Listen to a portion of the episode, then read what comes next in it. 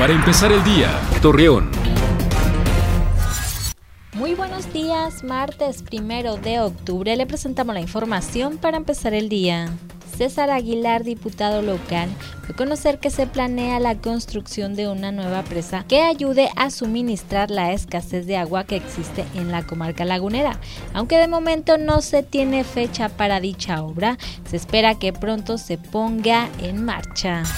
Según José Abad Calderón, jefe del Servicio Meteorológico de Torreón, informó que para los próximos días se espera la entrada de un frente frío, a lo que añadió que disminuirán de manera considerable las altas temperaturas que se han estado registrando los últimos días.